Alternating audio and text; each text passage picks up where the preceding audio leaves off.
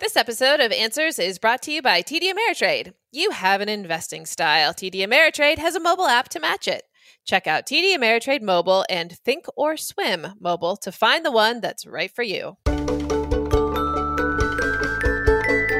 This is Motley Fool Answers. I'm Allison Southwick, joined as always by Robert the Great Brokamp.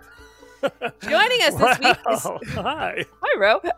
Joining us this week is Chelsea Brennan. She's founder of the blog Smart Money Mamas, and Bro is going to give us some highlights from the Berkshire Hathaway meeting.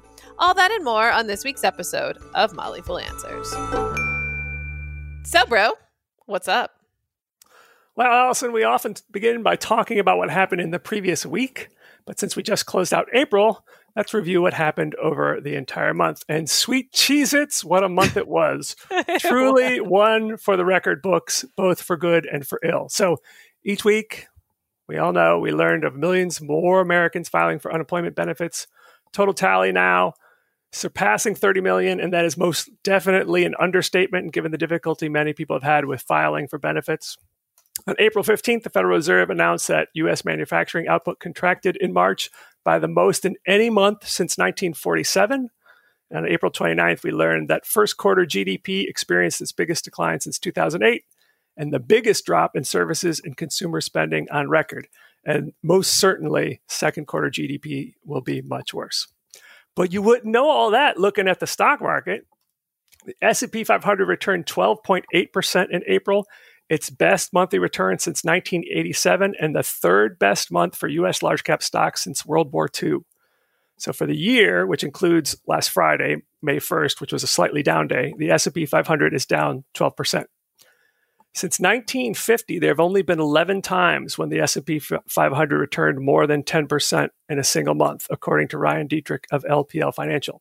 What happened over the subsequent 12 months? Detrick found that the index was higher in nine of those 11 times. So that's encouraging for the next year. Smaller stocks did even better in April, returning more than 14%. Um, in fact, starting on April 22nd, the Russell 2000 index of small cap stocks went on a six day streak of returning more than 1% in a single day. And that has happened just in one other time in the index's history, happened back in January of 2000, according to the Bespoke Investment Group. That said, despite an excellent April, small cap stocks are still down more than 20% for the year, as are international stocks.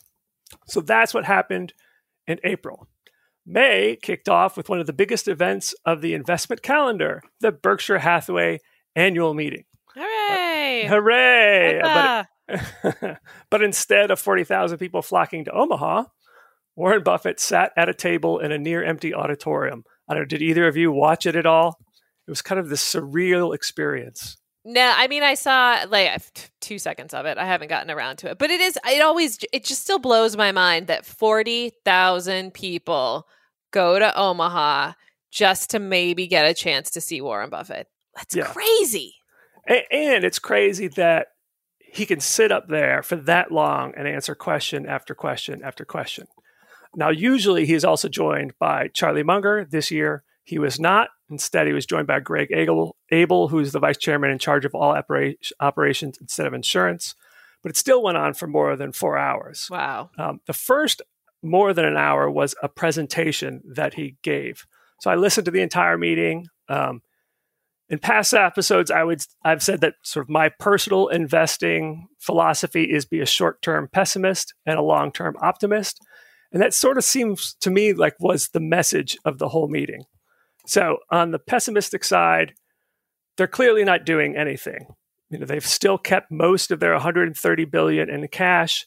He did not use the downturn as an opportunity to go on a buying spree.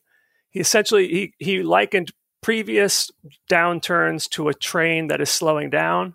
This time he said, We took the economic train off the tracks, and I don't know of any historical parallel. And the range of possibilities on the economic side are still extraordinarily wide. In other words, they're still kind of sitting pat on what they're going to do. Um, he also said, quote, we have not done anything because we don't see anything that attractive to do. Uh, he also actually spent a good deal of time po- talking about some of the past challenges and failings in America's history. So, for example, he pointed out that despite the fact that we have a Declaration of Independence that claims that all men are created equal, When you look at the 3.9 million people living in the original 13 states in 1790, 15% were slaves. Pointed out that during the Civil War, 6% of the male population between the ages of 18 and 60 died. So the 2020 equivalent of that would be 4 million deaths, according to Warren Buffett. And then it took 131 years for women to have the right to vote and another 61 years until a woman was appointed to the Supreme Court. So he often talks about the long term success of America, but he did spend a good bit of time talking about some of the things that we have not done so well. He spent a particular amount of time on going over the Great Depression, I think partially because he was born in the middle of the Great Depression. So he pointed out in September 1929, the Dow was at 381. S&P 500 didn't exist back then, so he's just using the Dow. And then in a little more than two months, it was down 49% to 198. You move ahead to, to August 29th, 1930, which is the day before he was born, it was backed up to 240. So it had rebounded 20%. People were feeling like, okay, stocks went down, but they're they've gone back up. Back then, people weren't thinking that they were on the verge of the Great Depression. You go ahead less than two years to July of 32, the Dow is down to 41. So from the peak, it went from 381 to 41, a decline of 89%. And the Dow did not get back to its 1929 peak until 1954. Wow. He did point out that people got dividends, and back then dividends were higher, but still, on a price percentage, the market was down for more than 20 years. So Buffett called the Great Depression a testing period that caused some people that lose faith in America. I don't know if he was pointing out to say like times ahead could be tougher than we think, or just pointing out that America has seen worse times. But regardless, he says that anyone's going to lose faith in America. That's a big mistake, which brings us to his persistent message of being a long term optimist. He pointed out that despite all these challenges from 1789 until today, the wealth of the, of the United States has grown 5,000%, and that's adjusted for inflation. And he also pointed out that since the year he graduated from college in 1949, at the age of 19, $1 in the Dow has grown to $100. So, how should people benefit from what he calls the American miracle? Well, as he often does, and I think it's always interesting that he does this during the Berkshire Hathaway annual meeting because it's an annual meeting of people who own individual stocks. He thinks the vast majority of people should just buy an S&P 500 index fund. And he mentioned that's what he does. That's what he has directed in his will when he passes away, assuming he predeceases, his wife. 90% of that wealth will go into an S&P 500 index fund. Uh, in fact, one questioner asked about Berkshire's underperformance as a stock. It's underperformed this year as well as the last decade. That's something I know personally because I've owned Berkshire for more than a decade. Uh, and he was basically said, I, I agree that that's an issue. He said that the truth is that I recommend an S&P 500 index fund to, to most people, and I happen to believe that Berkshire is about as solid as any single investment can be in terms of earning reasonable returns over time. But I would not want to bet my life on whether we beat the S&P 500 over the next 10 years. Hmm. Uh, so, uh, as always with Buffett, it comes down to betting on America for the long term. But it's clear he means the long term to be like very long term. He had mentioned the time frame 20 to 30 years a couple of times. The only truly positive thing he said about a shorter time frame, at least that I can remember, uh, was in response to a question about whether Berkshire expects significant, significant layoffs among its workforce, which at this point it employs almost 400,000 people. In response, he said that some businesses will have to make adjustments. You know, See's Candies closed down, Nebraska Furniture Mart, some of their factories may have issues. Um, it's always but, the funniest list of companies. I'm sorry. Oh, it's like it's Dairy crazy. Queen, See's. It's, it's like what? What? Energy. It's manufacturing. Yeah, it's crazy. I mean, it's everything. It's it's um, all the, but it's all these lists of companies that you're like, yeah, I think I've I think I've heard of them or haven't at all. Right. Yeah, it's quite amazing. Yeah. Uh, but well, while he expects that some there will be have to be some layoffs, he doesn't expect them to be significant, and that five years from now, he expects Berkshire will be employing considerably more people. So that to me says he expects five years from now things will fully recover. Uh, and I think that's a reasonable time frame. I certainly expect that in five years, this time period will feel like somewhat of a distant memory. I certainly hope so. Uh, but it's certainly possible that over the next year or two, things could turn out to be pretty rocky. And that, Allison, is what's up. This episode of Motley Fool Answers is brought to you by TD Ameritrade. You know that feeling when you actually wake up early to hit the gym? Get the same sense of satisfaction when you roll over your old 401k with TD Ameritrade. Their team of rollover specialists help handle the hassle. They'll even call your old provider. Get up to $600 when you roll over your old 401k into an IRA. Visit tdameritrade.com slash rollover to learn about retirement plan alternatives and offer conditions and restrictions.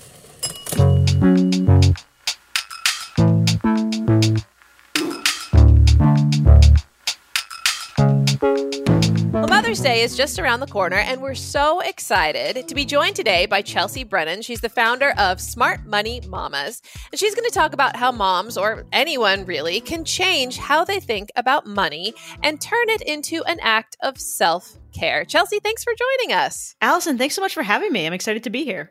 Well, we're excited to have you. Um, and I'd love to hear more, though, about you uh, and your journey because you actually got your start on Wall Street before founding your blog, Smart Money Mamas, right? I did. So, right out of college, I started as an equity analyst on Wall Street, actually focusing on metals and mining companies of all random things. Uh, and then, after a few years there, I transitioned to a hedge fund where I was for several years, ended up taking out over my own portfolio. But this was always a first act career for me. I knew I wouldn't want to do it forever. I wanted work with more purpose. So, right before my second child was born, I left uh, to start Smart Money Mamas and really connect more with, you know, the teaching that I love to do and helping parents feel more confident with their money because I feel like money is such a huge stress item for so many people. Yeah.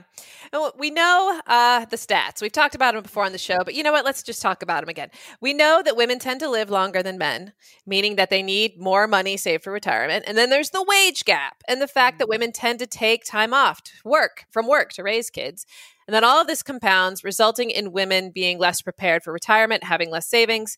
Um, according to a Transamerica Center for Retirement Studies uh, survey, the median household retirement savings for women is just 23,000 compared to 76,000 among men both could improve, but we can see that that women are falling farther behind from men. Almost one third of women say they have saved less than ten thousand for retirement or nothing at all. Don't our moms deserve better? Oh my goodness, absolutely. And that same Transamerica study talks about the fact that women think they need about half what men say they need for retirement. So they bring that number down. And whether that's to keep it realistic because they know they don't have the savings to begin with, or they're just not appreciating the cost and the length of retirement and what it's going to take. This is a, this is a huge gap and it's something that especially with divorce rates and the fact that most women outlive their spouses which has two you know ramifications. One they need more money and two they need to know how to manage their investments because they're ultimately going to have to do it on their own. Yeah. Now your purpose statement at the top of your site says mamas handling your money is a radical act of self care. When I think of self care, the first thing that comes to mind is Instagram hashtags for photos of wine glasses and cake and self care is important, but it's almost lost its meaning and kind of become a joke to let stressed out moms indulge in binging Netflix or shopping or eating or drinking things we feel guilty about. Um, and I'm not judging because Netflix and gin is very important in my life, especially right now. Um, but like, what do you mean when you're talking about money, handling your money as a radical act of self care? Okay, so most of our perspective on self-care these days at least what's put in you know the media instagram posts you're talking about they're band-aids right? They're to take, they're to feel better in the moment when we're not taking care of ourselves in general. And so when we talk about money as self care, we're saying if self care is really about reducing stress and anxiety, bringing more joy into your life, handling your money is going to take away one of the biggest items of stress on your list. It's going to let you afford more of the things that you want, more of those like Instagram self care things, right? You can go for a massage without stressing out that you're putting it on your credit card and how are you going to pay for it down the road. This is really about preparing for the future and long term self care. You say it's not black and white dollars and cents. Um, so, aside from the fact that women make less than men and they live longer, which is already setting us back here, where do you see the real struggle when it comes to women managing their money? I think the thing is that we think we can avoid the topic of money. We don't want to talk about it. It's stressful. And we think, okay, we'll just push it to the side. But the fact of the matter is, money touches every single area of our lives. We can't make a big life decision without in some way making a financial decision. It impacts where our kids go to school, where they go to daycare, where we live, the jobs we take, right? Money is inherent in everything that we do. And so, as much as we want to think about it as just math, right? If I could just figure out the math, if I could just figure out how to budget, it's more than that. There's an emotion there that is, it ties into our sense of security and our sense of safety. And so, it's, we have to look at it in a more holistic way and how money impacts our lives and our emotional relationship with money to be able to get where we want to go. And where do you see that moms need the most help when it comes from under, understanding their money? Is it are are most women just looking for help budgeting? Are they looking for help with that mindset shift? Where are you seeing the most help needed? So, I think the first thing is that mindset shift is where we see most often people need help. But the first thing is understanding that there is a mindset problem, right? So, exactly what we just said a few minutes ago of that we want to put the band-aid on it. We want it to be dollars and cents. I, you know, people come to us and they say like, "Well, I just need to spend less on groceries." And it's like, okay, you know that, and you've tried to cut your grocery budget six different times. What's holding you back? Why do you keep going over? Why is this not important enough for you to stick to it? And then we can connect them to like, okay, there's habits involved here. There's mindset involved here. You have moments in the past where food wasn't readily available, right? If your parents struggled when you were younger. And so you keep overbuying food because you just want to have more food in the cabinet, right? So we do the mindset thing first. And then the second thing that we really find that women need help with is identifying and solidifying their goals and what they want their money to do for them. And like getting out of that rut of the day-to-day monotony of what's going on and patching the problems that are right in front of our faces and thinking about okay what do we want our retirements to look like? Where do we want to be in 10 years? And once we're clear on those things and we can set goals that excite us it's a lot easier to think long term. When you're just stuck in the moment changing those habits is really really hard yeah, I have no idea what my goals are for 10 years or or beyond. Um, and it's not just like our current trying times here, but uh, I think it is so easy for moms because we are we have to be in the moment. We have to be because a kid's pulling on us, asking for snacks. love you, Hannah, but you're always asking for snacks. Um, you know they're they're they're jumping off of couches and trying to hurt themselves. They're i mean you you have to be um you have to there's so many moments actually pulling you in every different direction. I think that's becoming more equal across men and women. It's definitely improved but i think for for a lot of women it's still not an equally shared burden. Yeah, and we don't like generalizing across genders as much, but what we have found just from our readers is that husbands seem to have an even harder time doing that dreaming and setting for the future even if you can make time for it right? Because so much of their you know self-worth and their mental state is around providing. And when we feel like we have those conversations women come and say like hey i have this big dream from 10 years from now. It's one more stress item right? Even in cases where the woman is the breadwinner in the house there's this stress and this tension around like okay how do we get even more money? How do we afford even more things? Um, so those conversations we're big advocates of make it a moment of self-care even in the traditional way. Like decide that okay friday nights we're going to put the kids to bed we're going to light a couple candles. We're going to sit in the basement with our favorite drink and we're going to have this conversation, right? And we're going to talk about the dreaming. We're going to talk about what went well this week, not just where we slipped back. Um, and as you build that habit of like, okay, this is actually a fun, relaxing conversation and not a we're bickering and arguing, um, then it all gets easier. Yeah. You talk about the importance of learning beyond budgeting and the importance of growing your wealth. Women are traditionally seen as savers and not investors. Do you do you see this as true? Yeah, I think that dollars in the bank is a real comfort uh, for women. And whether that's not being um, educated ar- around investing in the first place or um, just knowing all the things that can up, come up in life, right? Like knowing that your kids are going to go out, grow out of their clothes or mom's going to need some help coming down the road. There is more concern about having enough cash.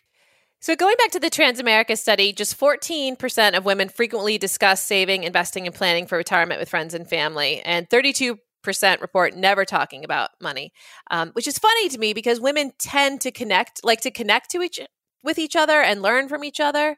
Um, and so it's funny how I've like I think about the conversations that I've had with my girlfriends, so to speak. We've talked about everything everything, but we never talk about money. Like we never talk about um, what we're investing in or how we learned um, about something or we we refinanced or you know, and isn't that great and wonderful? Um, and so it is fascinating how the way that women tend to like to learn together by talking to each other and yet we're not talking about money with each other at all why do you think uh, we don't why is that why is that topic still taboo It is really funny. There's some of those statistics that like women are far more comfortable talking about sex with their friends than they are talking about yeah. money. And so I think a lot of that is both a lack of self confidence in the subject, right? We don't want to look like we don't know what we're doing and it's a sensitive subject. It's worrying about the pushback of someone not wanting to talk about it. And that when those conversations do happen, they're so often negative, right? It's like, I'm stuck. I can't afford this thing. Or I had another money fight with my spouse or whatever it is it's it's negative and so we want to avoid the topic completely. What we've found in our community is that a lot of moms want to talk about money. They just don't have the outlet and when you give them that safe space of like hey this is a bunch of women that we might not all have it figured out right now but we are trying really hard and you can come here and you can complain we will get we have thousands of women that want to come have those conversations really quickly.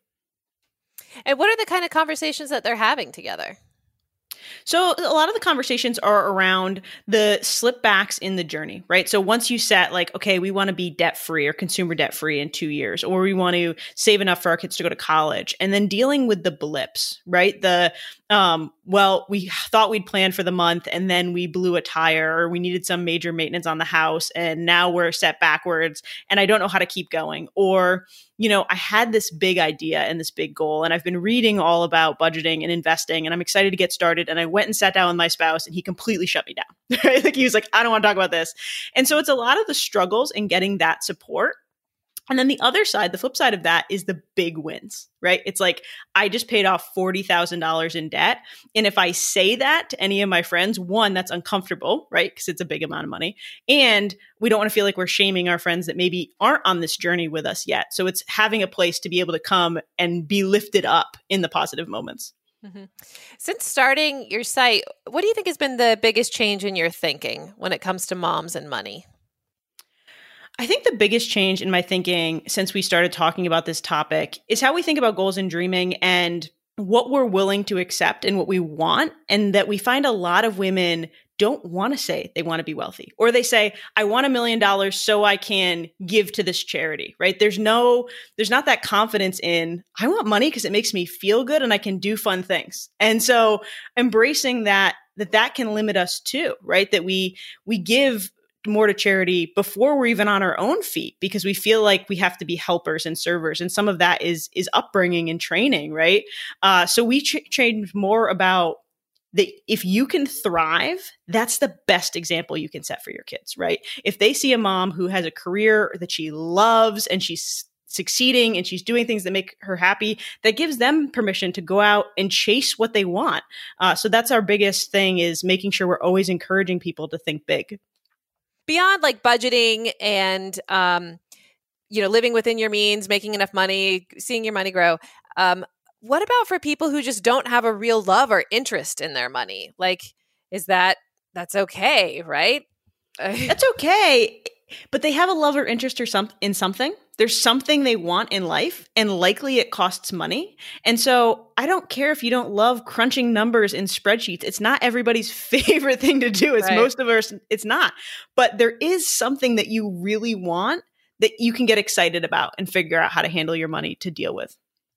Related to that um, i when people heard those stats from the that survey i suppose many of us thought of women in our lives that maybe might be in trouble, maybe don't have that interest in finance, maybe are behind in some way, maybe our our mothers or sisters, our daughters or friends. What would you say is a good way to help those people to to sort of get them a little bit more interested and maybe give them a helping hand to get them on that road? Yeah, so there's two strategies, both of which work, and this is going to depend on the women in your life and how well you know them. Um, some of it is uplifting right? So there's a there's an instagram post we did uh, like six months ago that was like you're the only one who can give your child a thriving happy mom. And that sparked like completely viral of people being like oh i've never thought about it that way before. If i don't prioritize myself what example am i setting? So taking it that way of like hey like i know you've talked about in the past that you really want to live on a lake someday. Like have you ever thought about what it's going to take you to do that? And, and, and start from the positive perspective the other way that we actually have a lot of moms come into our system is not understanding what happens if they don't plan. So when we say that women are 80% more likely to live in poverty and retirement than men, that sometimes shocks people into it. Um, we come at it often from a emergency planning perspective, like, hey, if something happened to you, what would happen to your kids? Like, do you have do you have guardianship set up? Um, do you have assets for them to pass on, and and really get them into the planning? And once they've done the basic planning, then it's easier to transfer the next step because they've had to look at, they've had to take a close look at what's actually set aside in their accounts for retirement and things like that. Um, but those are the two strategies, and it really depends on someone's personality. I have to ask, since you worked on Wall Street and in a hedge fund, you worked in the belly of the beast. Uh, what's your take on investing, and, and especially since you mentioned uh, working with, I think you said mining companies. Uh, did that make you an investor in gold? Do you think that's something people should be doing? How much of, of investing advice do you give? So we do a lot of investing advice. We stick very much to index fund investing and not stock picking. We've seen, you know, we've seen all the stats on how hard it is to successfully stock pick, right? And that most w- women and most moms are busy. We don't want to spend time you know, hours a week researching companies, making sure you're picking the right thing, rebalancing your portfolio. And so for us, it's let's take the path of least resistance. Let's keep fees low. Let's make it so that you can automate this as much as possible. And frankly, that's what I do in my own life too. Um, gold is a whole thing for me of like, it has no intrinsic value. So it's almost impossible to forecast the price of gold, right? There's, you're, you're really doing interest rate forecasts and, and foreign exchange forecasts. And it, like, it's so volatile. so I don't I, don't invest in gold. I know that there's people that are high level investors that do, but we don't we don't really talk about like precious metal investing with our audience at all. We stick very much of like let's get you started and let's make sure you're consistently investing. And if you want to do more than that, I have people I can point you to. So uh, Chelsea, on your website, you actually have workbooks. You have a financial wellness bundle, so it's very action oriented. Uh, I'm curious on on what's your take in terms of getting people to do those things. We've tried those things at the Motley Fool. Uh, it's sort of like going to the gym, right? People sign up, they think I'm going to finally get in shape, but then they don't often take advantage of it. So I'm curious your your experience so far in getting people to sit down and do the nitty gritty of taking care of their finances. Yeah, so our biggest undertaking in in the financial wellness bundle is our family emergency binder, which is really laying out everything someone would need to know if you were incapacitated or gone, right? And so we talk about the fact that a, a will and a life insurance policy will handle some things, but they won't tell your spouse how to pay the cable bill. And so that's a huge undertaking. That is a long document. And we have people, um, when you buy it, it's broken down into chapters. And we tell people, like, we're going to email you one a week to like sit down for an hour and do this thing. And for that, it's really more of emotional pull of people being worried of what if I don't have this? And there's actually an email in that sequence after we after we sell it that says, okay, it's really good that you bought this. But if someone in your if you pass away and someone in your family finds it and it's blank, they're going to lose their minds. so you need to fill it out now that you bought it. So some of it's that, but everything else we keep it super bite size. So even our courses, our videos are ten, 5 to 10 minutes. We break it down to small pieces and say like set aside 10 minutes a day and like set a time on your phone and no matter how busy you are you've got 10 minutes a day right? Like you can say like, you, like we're going to do it before you turn on netflix after the kids go to bed. Um, so we just try to keep things small because if you do these big undertakings we have the same experience that it's just too hard to fit in. I know two guys who went through the process of getting life insurance never finished it didn't send in that signed application and they passed away. One was in his 30s, one was in his 40s, leaving their families at a significant financial disadvantage. So, and and one uh, the the widows in particular is is is pretty bitter about it because it would have changed their whole trajectory if he had just sent in the paperwork. That's the hardest thing is that that's your last your family's last memory of you whatever you set up or didn't set up and that can make it incredible we have a neighbor that had the same experience except it was their will. And so she was a single parent she'd done her will she just never had it executed she passed away had a two-year-old daughter and it created so much chaos for them right of like who was going to get guardianship and going through all those court things. So definitely important to get it done. Well what do you do for self-care other than managing your money I do a few things for self care. I make sure I wake up every morning and meditate and go for a long walk on my own or with the boys if they happen to wake up early. I just throw them in the stroller with a blanket and I'll go for a walk. Uh, my other thing is I love to draw and doodle. So I make some time every evening, usually 10 to 15 minutes, to do some kind of doodle and kind of shut my brain down before bedtime. Bro, how about you? What do you do for self care? Walk, walk, walk. I am walking one to two hours a day. Uh, I don't know how I could survive this pandemic without the walking. So I totally second the walking recommendation. Yeah. Rick, how about you? I don't have time for self care. I'm caring for too many others right now. That's, that's true, true. right? That is yeah. true. Yeah. All right, Chelsea, I'm going to put you on the spot. And how about you close us with an inspiring message to all of our moms out there? My message for all moms as we come into Mother's Day is that you have an incredible opportunity to create generational habits with money and all the stress you felt as you came into adulthood of figuring this all out and feeling like no one ever taught you. You don't you get to do it over with your kids. You can show them the things you didn't learn. You can speak to them about money in more positive ways so they're not overcoming negative language. You have a ton of opportunity. And so even if you feel like you're not the best with money, now's the time to start learning and even start learning with your kids and telling them, I don't know it right now, but I'm going to figure it out. And it'll instill that growth mindset and really leave them in a place that when they enter adulthood, they're in a stronger place. Awesome. The website is smartmoneymamas.com. Chelsea, thank you so much for joining us. Thanks so much for having me. All right, before we go, how about a weekly recommendation for our listeners? I will go first. My recommendation is birdhouses. This is getting this is getting weak, but it's true. birdhouse Okay, in your soul? okay. So several years ago, a couple years ago, uh, my husband and my daughter, I said, "What do you want for Mother's Day?" Or maybe it was my it was Mother's Day, and I said, "I want a birdhouse." And so they got a birdhouse and they painted it. They gave did a lovely paint job. And it was a very special birdhouse that was only big enough for wrens. And it took years and years and years. But finally, finally, right this second, there is a wren right outside my window building a nest in our birdhouse. And I could not be more thrilled.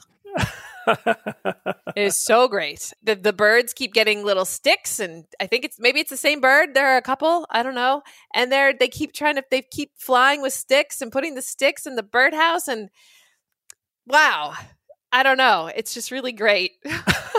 I'm losing my mind, aren't I? no, not at all, because uh, a bird had bird, built a bird nest in between a window and a window, like a storm window in our house. hmm The birds hatched. The mom kept feeding it. The mom went away. All but one of the baby birds escaped, except one got trapped between the window and the, the storm window, and it kept flapping wings, couldn't get out. So we're trying to figure out how can we lift up the window and get it into a pillowcase. Wait, right this second? Is it No, like is- struggling and flapping? this no, this was a day, this was yesterday. Because I was like, what are you doing? What are you doing right now? Go save No, the bird. No, Shut we up were, and go save the bird, bro. well, we were trying to get open the window and get it without it flying into the house, because then who knows yeah. what would happen. Okay, then you gotta. Yeah. Our brave daughter Zoe put on a glove, went in and actually grabbed it, put it into pillowcase, brought it out, and set it free. And it was, it was like the highlight of the day. That's amazing. So I'm I'm pro bird for sure. I'm pro bird too. Uh, yeah, so we, we think it's a house wren. Anyway, it's just a cute little brown bird. So birdhouses, check check them out. Pretty cool. All the kids are crazy about them these days.